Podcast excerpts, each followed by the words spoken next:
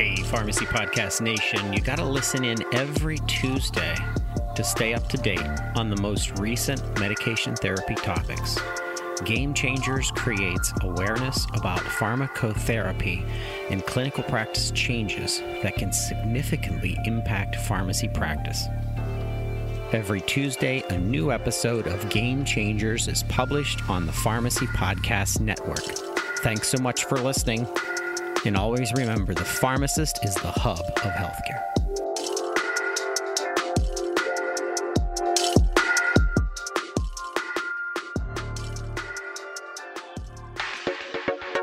Hello and welcome once again to another episode of Game Changers Clinical Conversations. I am your host, Jeff Wall, professor of pharmacy practice at Drake University, and happy to be your host for another, hopefully 20, 25 minutes of something that information that you can use in your practice and deploy immediately, and as things is a good entrance into patient care and helping you perform patient care as well. So as always, before we get started, I want to thank CE Impact, the sponsor of this podcast, and ask you to please go to CE Impact and their website and look at the numerous great packages they have for CE there. This is also this program. So if you're listening to the podcast and you want to sign up with them, they actually have some great packages where just for listening to my voice, going onto their website and answering a question, you get a period of CE, and that's going to add up, I think, really, really quick for people who are just listening on their commutes and things along those lines. Also, go to wherever you like your podcasts and like us and spread the word. Let everybody know what's going on, and we can get more and more people involved. So today we are going to be talking about the new AACE guidelines for osteoporosis. Again, trying to studiously avoid anything having to do with COVID for another week. I think we're doing a pretty good job. So these actually came out, and of course with all the noise with COVID going out, they actually came out kind of under the radar, so to speak. I think this was not something that was on a lot of people's radars.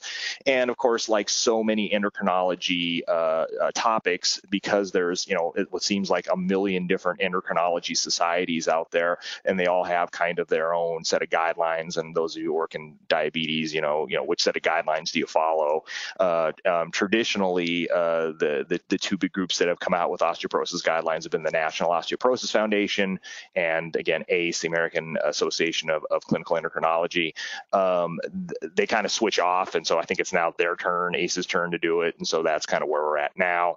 And there are some big changes, and the reason there are some big changes in these set of guidelines is because we now have a couple of new drugs and kind of a new way to approach treating osteoporosis, which is anabolic treatment, which is basically building bone mass up. As you all know, most of the treatments we have for osteoporosis, currently really just prevent more bone loss, but they don't actually cause bone mass increase. And so this is kind of cool.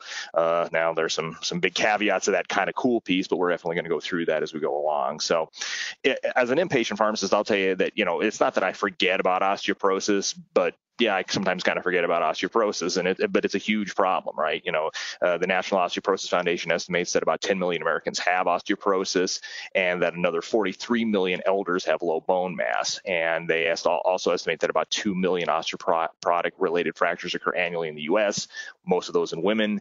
Medicare pays for a huge share of those costs, and in fact, they're estimated to be more than $25 billion. And so we spend a ton of money on osteoporotic fractures, and despite these costs, and despite, I think, what has been a ramp up in the awareness and the treatment of osteoporosis, we still see about 1 in 4 women less than 1 in 4 women actually get their bone marrow density measured or begin osteoporotic treatment. So it's a treatment that is probably vastly underused and a treatment that's underdiagnosed. But again, only a small percentage seem to be treated. There's some reasons for that. The big one, of course, is, what will insurances pay? The other piece, I think a lot of it has to do with is like so many other diseases that don't have symptoms associated with it. It's really easy, I think, for a lot of patients for osteoporosis to kind of fall to the bottom of their bucket of diseases when they've got diabetes and hypertension and high blood hyperlipidemia and maybe coronary disease and all the other things we all tend to get as we get older. Osteoporosis is important important, but it seems to kind of fall by the wayside. So this set of guidelines, and again, these set of guidelines were just recently published in the last like 2.5 months, and they're pretty comprehensive. And certainly, if you'd like to go, then we have a link to the paper that was published in Endocrinology Practice.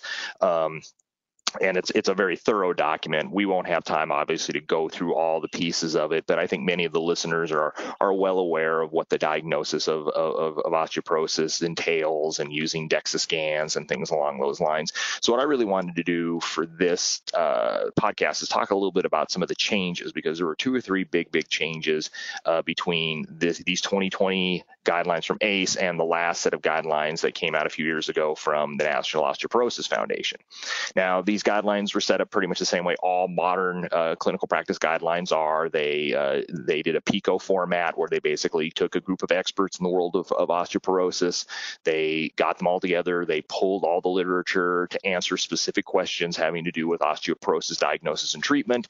And then they reviewed that literature and made the recommendation, and then using the grade system, they graded, the level of evidence they had to make this recommendation. So a grade A recommendation is something that is supported by randomized control trials, usually multiple randomized control trials, where lower grades are going to be either, not as good, well done randomized studies or retrospective studies, and then you get way down to the bottom where they have really no data and they just say it's expert opinion. We're just basically making this opinion based on our expertise as people who deal with osteoporosis all the time. So that's how the guidelines were set up. And again, that's not that big of a deal or big of a change from most other guidelines.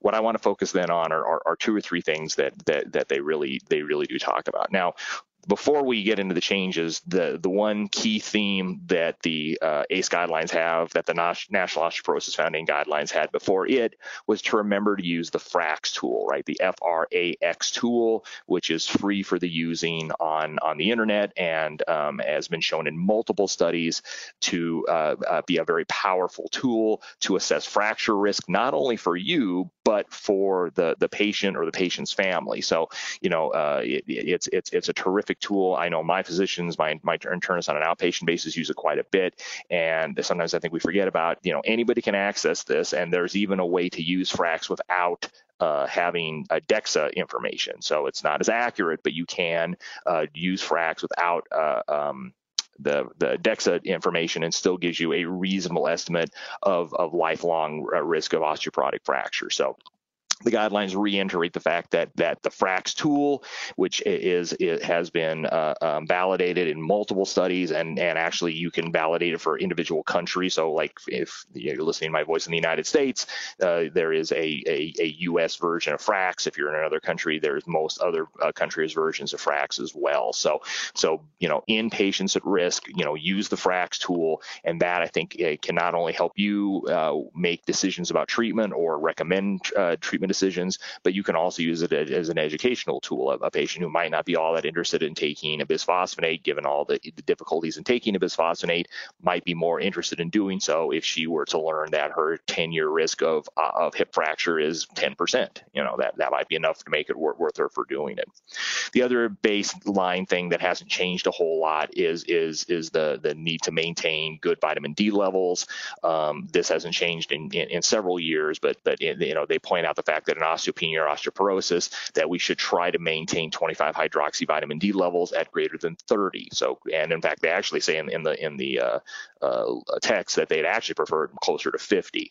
Again, that can be difficult to do in patients, especially patients who don't get outside much or don't have a lot of dairy intake in their diet. So those are some other things that I think that pharmacists can be quite good at is trying to assess vitamin D intake and making sure that they're getting a vitamin D, especially if they have osteoporosis or osteopenia.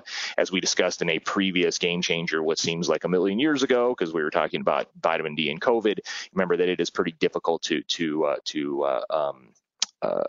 cause toxicity. So as long as they're not taking a whole handful of stuff every day, if they're taking, reasonable doses of, 400 to 800 IUs a day, that is reasonable. If they need to take more to get that level above 30, that's certainly reasonable as well. There has been some very recent data that suggests that mega doses of vitamin D in patients without osteoporosis may not be good, but that paper has not been fully published yet. So I think at a minimum, what I would say is that nobody should be taking handfuls of vitamin D for any reason. I don't think, but certainly in patients with osteoporosis, maintaining that vitamin D level is pretty important. And then they also talk about the importance of using DEXA scores, and helping to not only calculate FRAX, but also to do kind of a screening to see how things are going with treatment. And that's kind of important with some of the new treatments we're talking about, because one of the big changes in these guidelines from previous guidelines is they've come up with a new category of risk. So previous set of guidelines for osteoporosis just were low, moderate, and high risk.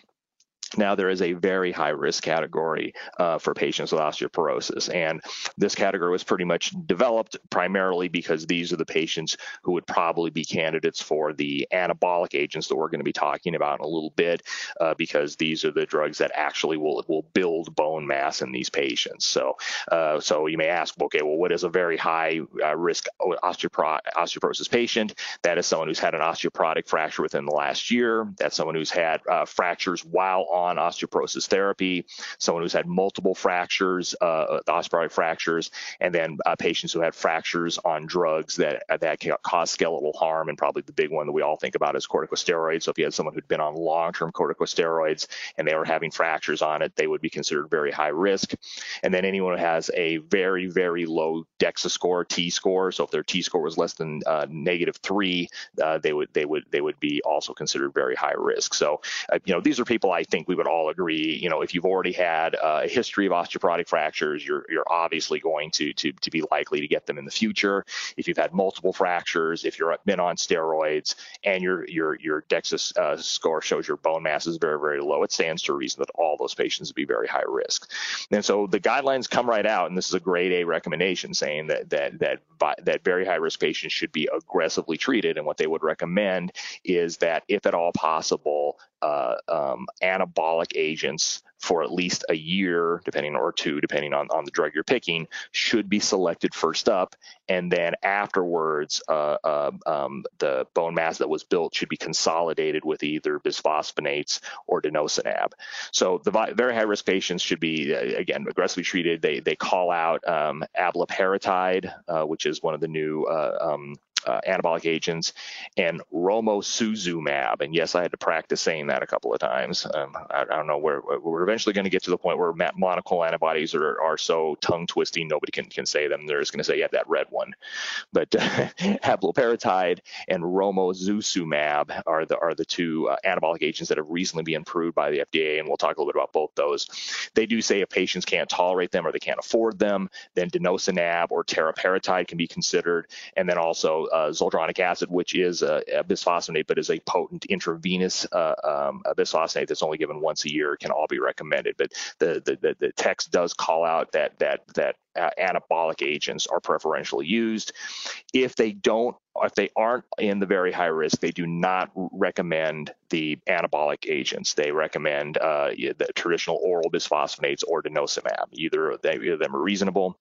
As I said, after they've been on the anabolic agents, then again, they should be followed up with bisphosphonate for at least 5 years or denosumab for at least 2 years to consolidate bone mass. And then they do talk about the notion of bisphosphonate holidays and lower risk patients. And I think this is the data that has been pretty much sussed, I think, in several clinical studies in the last 25 years, that if you don't have a very high risk or a high risk patient, they're probably going to get all the benefit from bisphosphonate in the first 5 years. They're probably not going to get any more benefit after 5 years. There's been several studies that have suggested that really that's the most benefit you get, and especially in low to moderate risk patients. Yes, their bone mass starts to decline again, but it never reaches the point that they were at the original 5-year point. So So that's something that we can certainly talk about, especially in we're thinking about deprescribing in elders and stuff, someone who's been on a bisphosphonate for 10, 15 years and they're low to moderate risk. You know, do they really need to be on the bisphosphonate anymore? So that's something to think about. So let's talk a little bit about these newer agents. So abaloparatide. Now, I remember when teriparatide came out, and, you know, teriparatide is essentially a modified version of parathyroid hormone. And so you know, and that stands to reason, if I give you basically a modified version of parathyroid hormone, that's definitely going to cause, you know, osteoblast formation and increased bone mass. The big problem with teriparatide was that it was unbelievably expensive, that it caused a lot of infection or injection site reactions, so people didn't like taking it, and you had to inject yourself every day. So it was never a drug that really took off. Abaloparatide is a derivative of teriparatide that is much safer. That was always the other problem, is that in rats with teriparatide, there was the risk of developing osteosarcoma, which I guess kind of makes sense. If you're revving up bone producing cells, there's always the risk of developing bone cancer. And then the other big problem with teriparatide was they got a lot of hypercalcemia, as you might imagine. And so abaloparatide has been shown to not cause those either problems. It still has a box warning for osteosarcoma from the FDA, but as of today, or as of the last time I checked, there have been no reported cases of osteosarcoma from abaloparatide. Also, hypercalcemia is much less common, but it is possible, and the guidelines actually recommend that you monitor serum calciums every 6 months or so. Its big problem is that it's $2,000 a month, and so it's, again, just unbelievably expensive, and the average patient's not going to be able to afford them. And again, it's also subcutaneously given as well. And so again, that ends up being a real problem. Clinical studies have shown that it does significantly increase bone mass, and I think far more important, significantly decreases both hip fracture and vertebral fracture in patients with osteoporosis. So it definitely works, and you definitely will see an increase in bone mass. You'll actually see T scores go up, which is pretty amazing. But again, due to its cost and the fact that it's given subcutaneously, again, it's not a drug that's going to be for everybody. Romosozumab, again, is another interesting drug. It's a monoclonal antibody that's directed against a couple of target sites called sclerostin. And what these target sites do is they inhibit the differentiation of precursor cells into mature bone forming osteoblasts. So basically, it allows osteoblasts to form more readily, and osteoblasts, of course, build bone. The original studies that got the drug approved and on the market showed and I read the studies, and I was pretty impressed too, that bone density rapidly improved, much higher than with with abaloparatide or really any other drug, certainly the bisphosphonates. So they saw, and the guidelines actually quote this, saying a dramatic and rapid increase in bone density. Again, more importantly, I think, what do the clinical studies show? And again, the clinical studies show that it does protect against a variety of osteoporotic fractures. So you get to see both clinical benefit and, again, this dramatic improvement in the DEXA scores. So it seems to be superior to other anabolic agents or bisphosphonates alone in decreasing fractures. And so again, a lot of people are excited about this drug. A lot of endocrinologists in particular are pretty excited about the drug. But again, it's unbelievably expensive. It's $22,000 a year, and it has to be given subcutaneously by the healthcare provider. There's also a boxed warning for increased risk of cardiovascular events. And so it's not that I wouldn't use it in someone who has a history of cardiovascular events, but they did see a signal for increased MI in one of the studies that got the drug approved. So again, it's certainly not a drug without baggage, but as it stands now, based on the early studies we have, it seems to be one of our most potent agents in treating these patients and in increasing bone mass and decreasing risk of fracture. So, you know, if it was $10 a month and we didn't have the cardiovascular risk, everybody probably on it. But the fact of the matter is that we're really going to have to be very selective in the patients we choose to be on these anabolic agents. But again, now we have this very high risk category, the guidelines say, and these should be preferentially selected in those patients. Now, of course, as with all things, will payers listen to these guidelines? that's a good question. The question will be, what will they allow as far as the criteria for being treated with these medications? Any of you who are specialty pharmacists out there will probably be the ones who end up dispensing these medications, because again, the average pharmacy will probably not be dispensing many of these anabolic drugs. And I think being aware of the side effect profile and again, they're relatively new medications, so the book certainly hasn't been written about them. Are there some long-term adverse effects we're just currently not aware of, and see where we go from there. So again, the big changes in the osteoporosis guidelines is this, reiteration of using FRAX, making sure your patients are on plenty of vitamin D. That for most patients, bisphosphonates are fine, and in fact, 5 years of bisphosphonates are fine for most patients. But if you have a patient in the very high risk category, they should at least be considered to receive anabolic agents before they receive anti-resorptive agents for that. So, I think for the pharmacists listening, you're probably not going to be recommending any super duper expensive medications, but I think we can do a good job of screening patients for osteoporosis.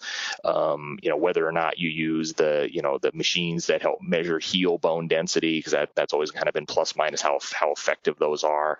I think that we can have, we can identify patients in our pharmacies who are either known to have osteoporosis or at high risk, and at least ask them some questions about, are they getting enough vitamin D? What are their doctors saying about it? Even maybe just putting the hint in their mind about, maybe the next time you're seeing your primary care doctor, say, gee, what do you think about my bone health? Do you think that things are going okay? Again, this is a disease state that even though it's primarily taken care of by primary care physicians, it sometimes falls to the bottom of the list, just because patients just have so many other things going on. Physicians have limited time to see patients and talk to patients, and so I think we can do a good job of using the FRAX scoring system, assessing our patients, and then once they're on these medications, assessing them for adverse effects. So we'll kind of wrap up talking about these new AACE guidelines just a second, but first a word from our sponsor, CE Impact. GameChangers discusses clinical guidelines and pharmacotherapy trends that significantly impact practice. GameChangers is produced and accredited by CE Impact and hosted by Dr. Jeff Wall. New episodes are released each week and available for pharmacy continuing education credit to CE Impact subscribers. CE Impact's subscription service brings you the CE you need on the topics that matter the most. Check out the link to sign up in the show notes. Use code PODCAST for a Pharmacy Podcast Network discount. So osteoporosis needs to be in our sites, and I think ambulatory care clinicians, including ambulatory care pharmacists, are good at doing this. I think as an inpatient pharmacist, obviously we don't do DEXAs in the hospital and things like that, but that doesn't mean that I can't be aware of these issues. And certainly, we see plenty of patients in my world who were admitted to the hospital for osteoporotic fractures, particularly vertebral fractures, and they can be very painful. And I've often over my career, said to my physicians, well, so we are going to start something, right? Because once they've had an osteoporotic fracture, we don't have to do a DEXA anymore, really. At that point, you can say they definitely have osteoporosis, and we really should start treatment to prevent further fractures. I think what these guidelines do is they highlight the fact that we have two new medications. They seem to be quite potent. They work by a different way to approach osteoporosis than that. They actually help build bone, but they're obviously not going to be for everybody. They're not going to be for most patients. They're going to be for select patients that are considered very high risk. And then the question comes, what about the safety? What about the cost? What about the inconvenience of giving them subcutaneously? Are all things that we're going to have to do. So that does it for this episode of Game Changers Clinical Conversations. I hope you enjoyed it. Again, please go to where you listen to your podcasts, hit the like button, spread the word to your friends. Also, again, another shameless plug, I do electronic music under the name Prophet of Jupiter. That's actually the music you hear that starts and ends this podcast. And I do have a new EP that drops 9/25, and it's pretty much similar electronic music. So go check me out wherever you listen to your music and see if you like it. So that ought to wrap it up. We'll see you next week. Remember that time flies. I don't know where it's going, but the most important day is today. Take care.